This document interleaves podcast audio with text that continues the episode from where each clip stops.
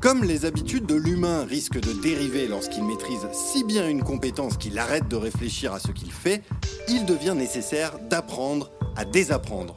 C'est une question d'éthique, comme l'explique Laurent Bibard, philosophe et professeur à l'ESSEC, dans ce troisième épisode de la preuve par trois sur cette notion d'éthique. Pour comprendre de la manière la plus ajustée les relations entre l'éthique entendue comme norme et l'éthique entendue comme comportement. Il est très utile de recourir à l'affirmation du philosophe Aristote qui dit, je cite, que le droit naturel ou la justice dépend des circonstances. Cela veut dire que, d'une part, nous sommes mus par nos habitudes, par nos apprentissages, par nos valeurs intériorisées, qui sont nos compétences de tous les jours, qui font la vie quotidienne et nous n'avons plus à réfléchir pour faire les choses que nous estimons justes et efficaces au jour le jour.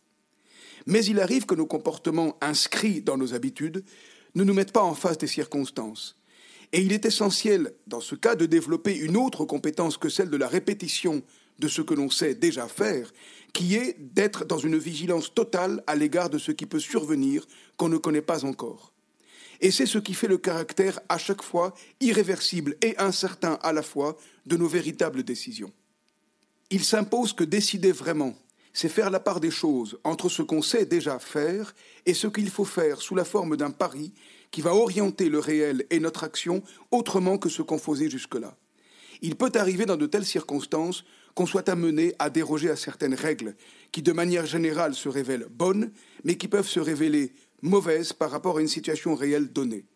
Ayons recours à cet exemple devenu très célèbre à partir du film Sully, où un commandant de bord, lorsqu'il perd l'ensemble de la propulsion de son appareil quelque temps après le décollage à l'aéroport de New York à LaGuardia, décide, contre la décision de la tour de contrôle, d'amérir sur l'Hudson.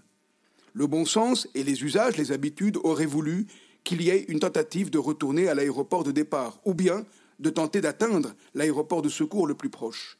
Amérir sur l'eau avec un appareil commercial de notre époque est en principe impossible.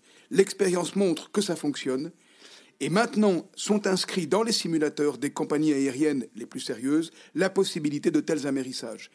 On a ici un processus d'apprentissage qui concerne évidemment une opération technique, mais qui, tout de go, est également une opération d'ordre éthique parce qu'on ajuste le comportement au réel et on inscrit de bonnes habitudes dans le comportement quotidien des pilotes.